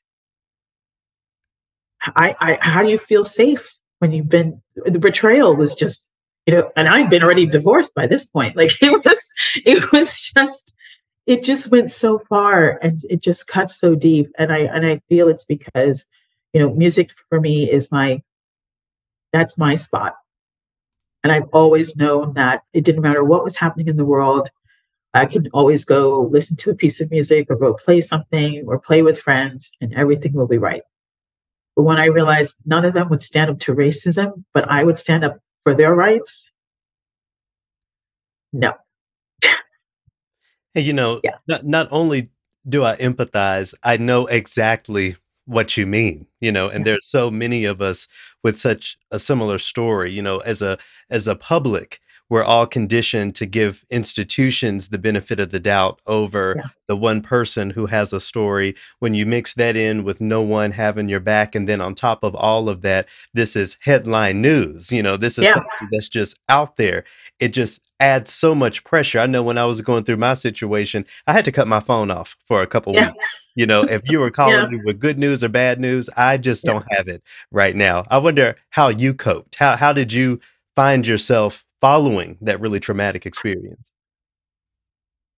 Well, on the heels of find of realizing within seconds when the CEO left me with the CFO to deliver the message, they were basically trying to buy me off by offering four thousand dollars for my silence. Um, I remember going home that night. I cried until I couldn't cry anymore. Um, I woke up the next morning and I couldn't go back into the office. This happened on a Monday. They wouldn't allow me to even take my things. I mean, it was literally, it felt like an execution. Um, I remember waking up the next morning, looking in the mirror, and just thinking, Leslie, girl, if you do not stand up for yourself, you are going to be dead. No one's going to come for you. No one's going to back you with this. You have to defend yourself. And I was pretty heartsick because this happened in March, March 27th of 2017, 2016. And um, sorry, 17. I have my years mixed up. 2017. And I remember, um, you know, immediately looking online, art, arts council, uh, arts consulting, and different, you know, recruiting companies to see what jobs I could apply for.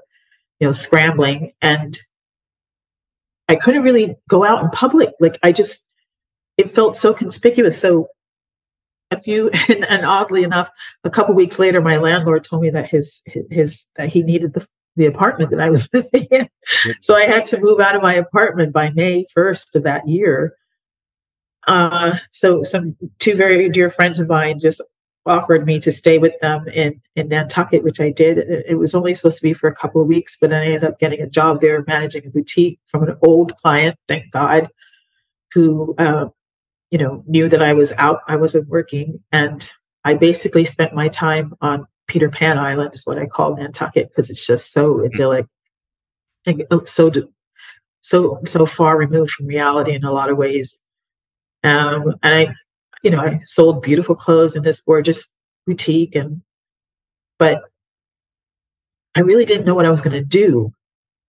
Uh, I connected with some with some customers who were working for a fashion brand called Sonia Rykiel at the time, and the woman who was running the sales uh, wholesale division said, "Oh well, you know, if you're not doing anything in, in, in September, come to Paris and work for us for three weeks." And I was like, "Oh, maybe I'll think about that," because Paris had always been a destination for me, and I always thought I was going to move to Paris, you know, married with children, um, which I didn't have either by this point. So I remember it was late August, and I was I'd woken up from a deep sleep, and my maternal grandmother, who had been passed away for a number of years, I woke up and smelled her perfume in the room, Mm.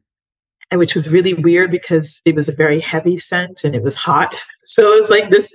This is strange, but I also remember waking up and seeing her face, and she has this Mona Lisa smile. Um, you know, no teeth, but the eyes just light up. and she was nodding her head. And I thought, oh, she's telling me to go to Paris. hmm So that afternoon, I booked a one way ticket. I didn't tell my family until it was like the last minute.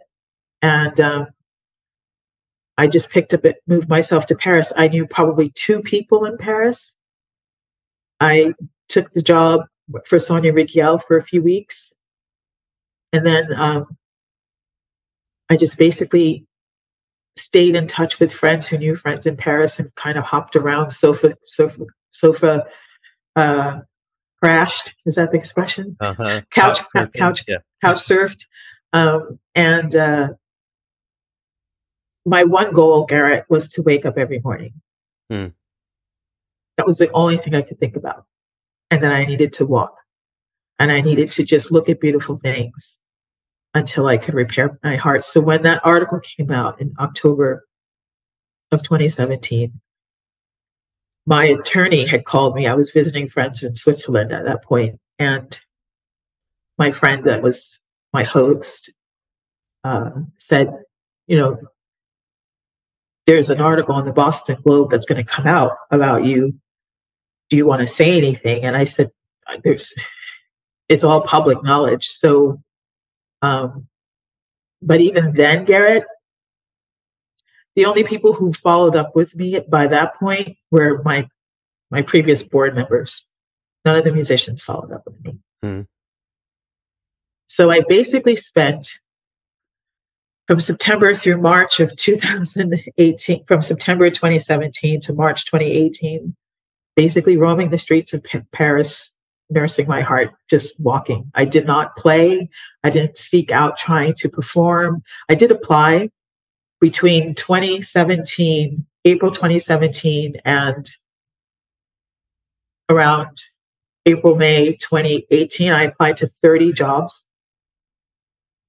Of those jobs, I'd say 20 of them were arts positions.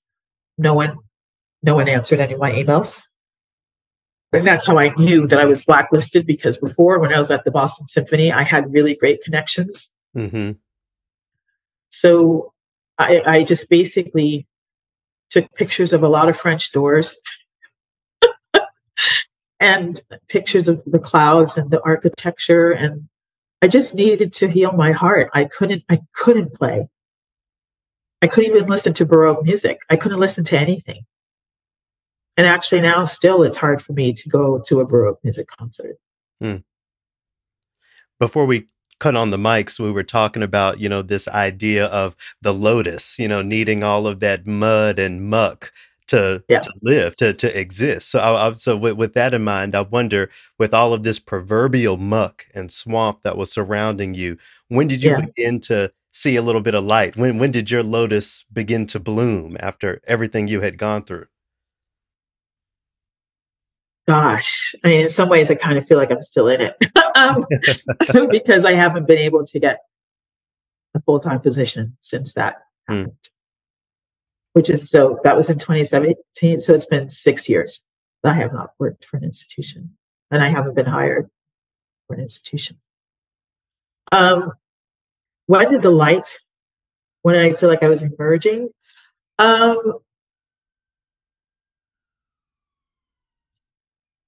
in some ways this book has felt like i've emerged when i wrote it i was so focused on just the uh, just the the intention of writing something for my niece for my nieces for kids that would teach them a little bit about the black women who created these different genres of music and and changed the world through their activism but there was something that the president of Kokila Press, who's my Kokila Books, who's my publisher at Penguin, um, Namrata. And I remember she said to me, Well, now you have a new stage for your music. And it, I felt like the wind had been knocked out of me because I honestly didn't know if I was going to be in music.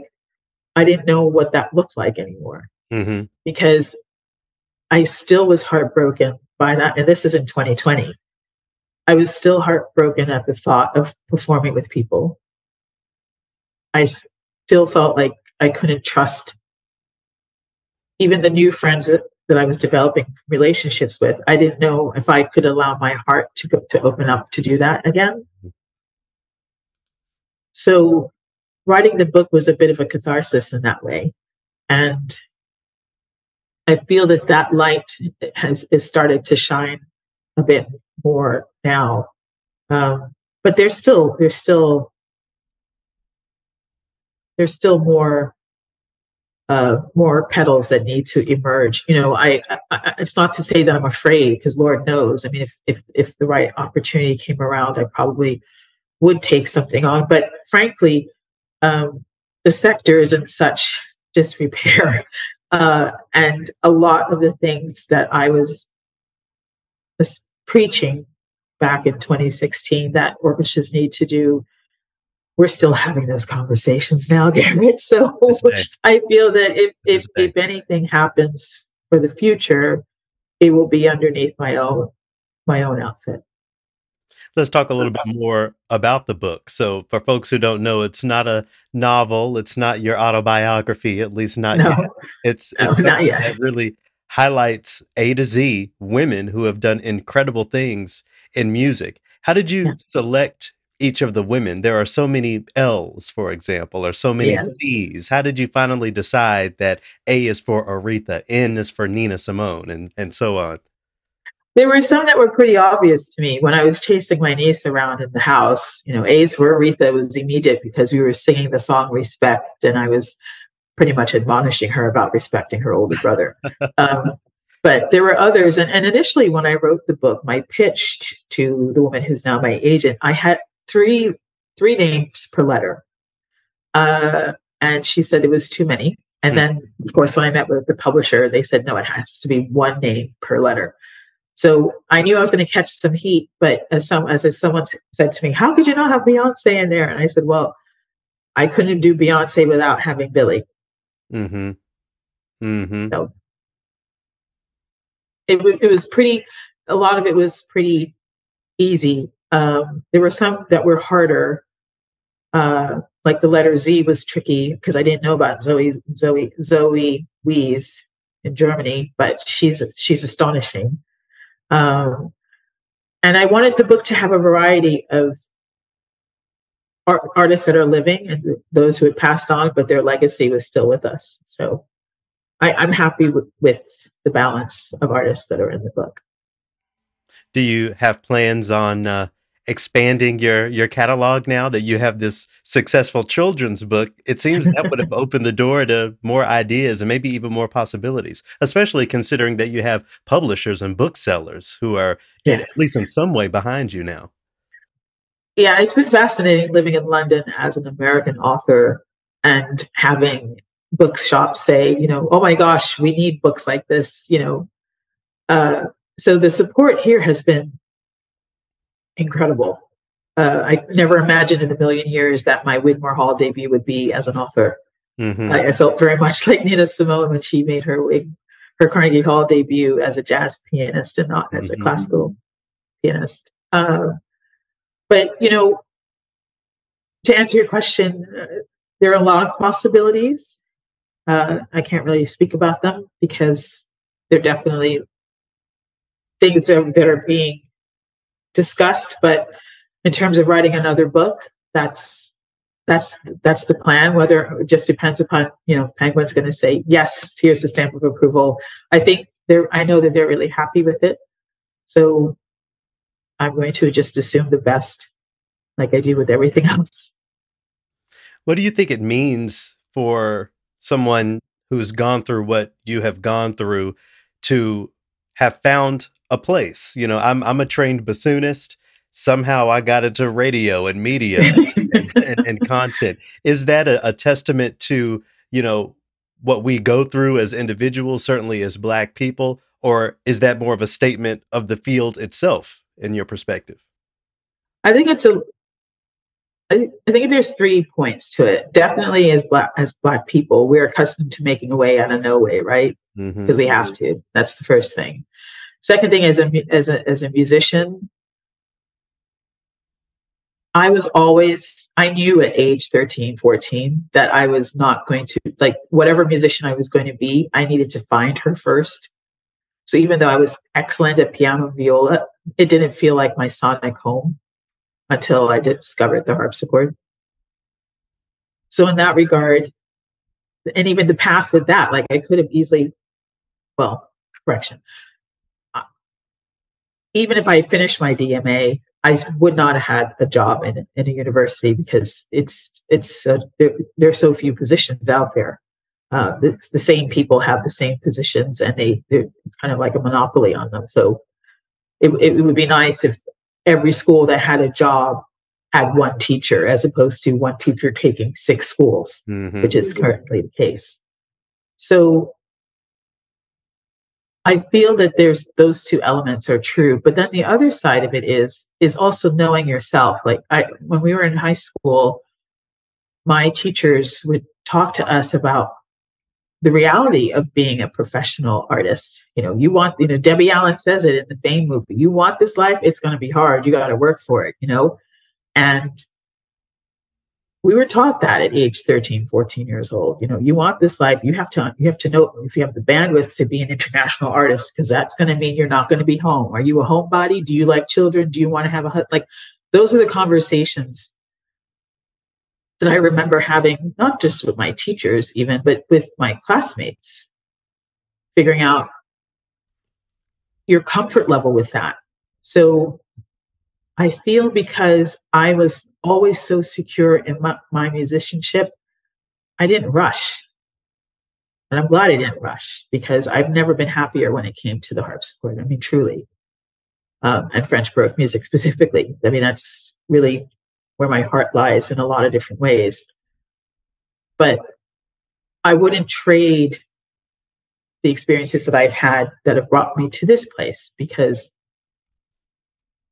as Namrata said, I have a new stage for my music, and that doesn't mean that I have to know, you know, I have to stop performing. Mhm. I can still choose to perform. The question is, when will I do it? You know, Horowitz took off a decade, so I'm almost there. The last time I performed was in 2014, so maybe I'll have my Horowitz moment next year and come back to the stage. Oh, 2014, I'm, 2020, I'm sure 2024. you will. well, how can folks pick up A is for Aretha and support this new trajectory that you're on as an author? Thank you. You're very generous, Garrett. Um, you can find it at bookstores. There's Target in the United States, Barnes and Noble, Amazon, obviously, independent bookstores. I think most independent bookstores carry it, but for the major carriers, it's uh, it's Target, Barnes and Noble, and uh, Amazon. And in the UK and in Europe, it's probably largely through the Amazon of those countries. Yeah, everyone definitely go pick it up. I have two copies myself. You're so generous. Thank you. uh, I, I wanted to wrap up um, by going back to you know the whole blacklisting sort of situation. But before I ask you about that, what would be your response to um, your niece or some of the youngsters in your life, uh, young black girls who would come to you and say, "I want to be a harpsichordist," or "I want to be a," you know, what what would you say to them? How how how how would you react to that, considering your experiences? Um, well, I was really blessed to have parents that allowed me to be the artist that I am. So I would definitely encourage them to do that. Uh, having gone through the road and still going through that road, I would tell them to think about what their intention is and what their legacy is. I was really fortunate to meet uh, a gentleman named Javier who was at the Boston Foundation many years ago who who said to me, "So Leslie, you've got your orchestra you know, what happens if you die tomorrow? What's your legacy? Hmm. And as musicians, we're not taught about our legacy. We're taught about getting as many concerts as possible and getting the best reviews and hopefully getting management and making money off of your career, not so much about what's the im- imprint that you leave when you pass on. Um, so I would definitely encourage them to think about the intention, their intention behind being a musician, and to be comfortable with being uncomfortable Mm, mm. because this life is not comfortable.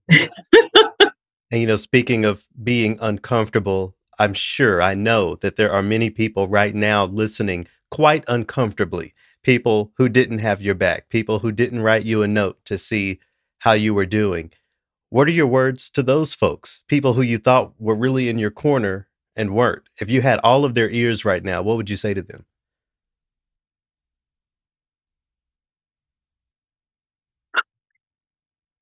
You know, fear is an awful thing. Fear of your opportunity to make money is a terrible position to be in. And I knew once I found out there was a letter distributed to the musicians about what was going on at Handel and Haydn. And that still people didn't reach out to me. I realized that the fear that had them in a grip was stronger than our alliances as artists.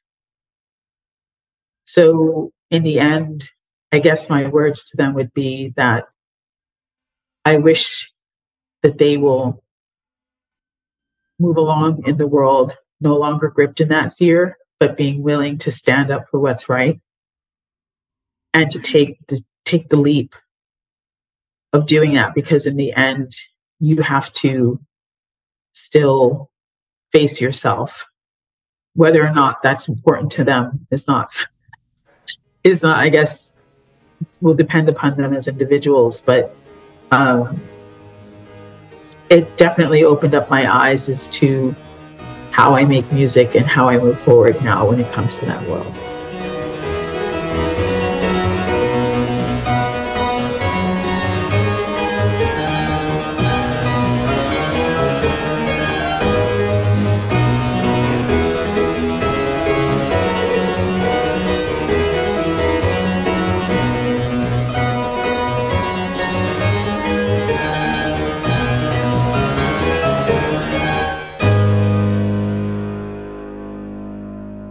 excerpt there from the Suite in A minor, a 1728 composition by Jean Philippe Rameau to uh, wrap up my conversation with Leslie Kwan. I can't wait to uh, show you a copy of the the book that she wrote, but I wonder if you could speak to uh, how important it is to see the positive and not being where you thought you would be, but still still somewhere great.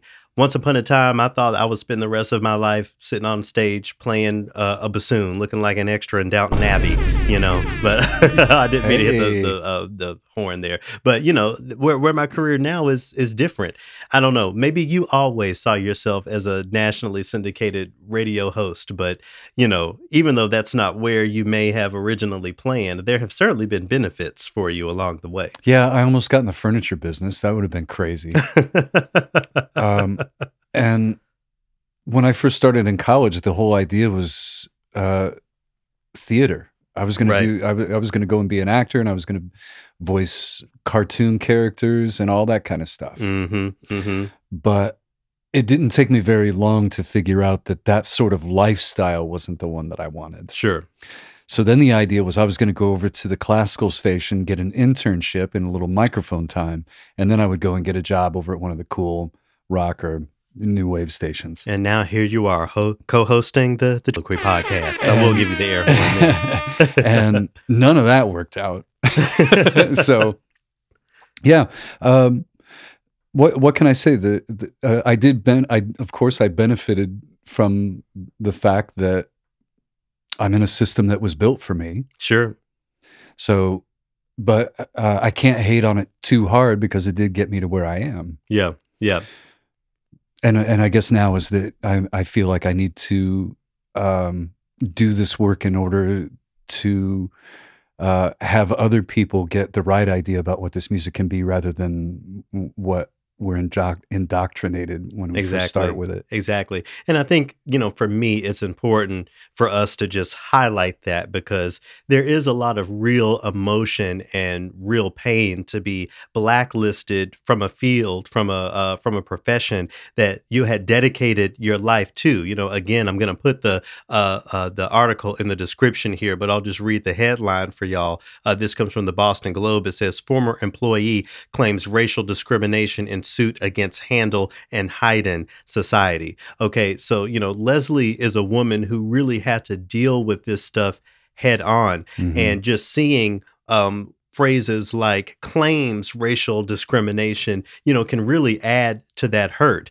You know, we all have dreams, we all have aspirations, and when we're cut off, you know, on some bullshit like racism, you know, standing standing our ground, that's not easy to deal with.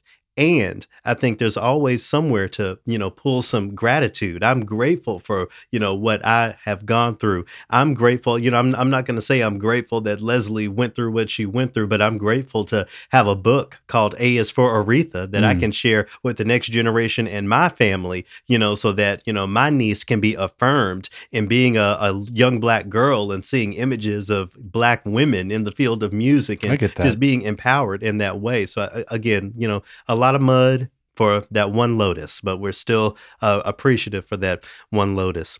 All right, well, we're gonna uh, jump into the Trilloquy movement this week uh, with a performance uh, featuring uh, Marcus Miller on bass clarinet, a rendition here of a tune called "How Great Thou Art." We'll uh, see y'all on the other side here.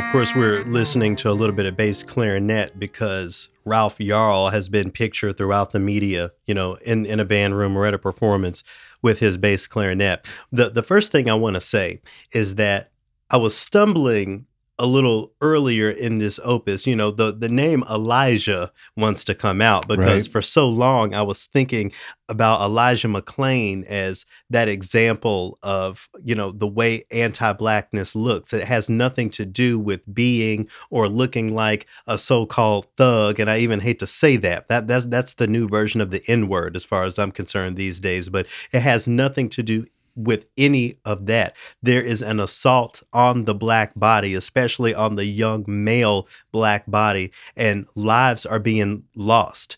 Classical music, being a music student, being learned, being straight A's, being whatever, is not absolving anyone from that reality. And we need to talk about it more. For folks, again, who may not pay attention to the news, what are we what are we talking about here? What what happened? Well, I've I I am not as up to speed on this one as you are, but um, I forget the young man's first name.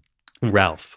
Ralph Yarl was uh, a young uh, black man who was going to pick up his siblings, went to the wrong house.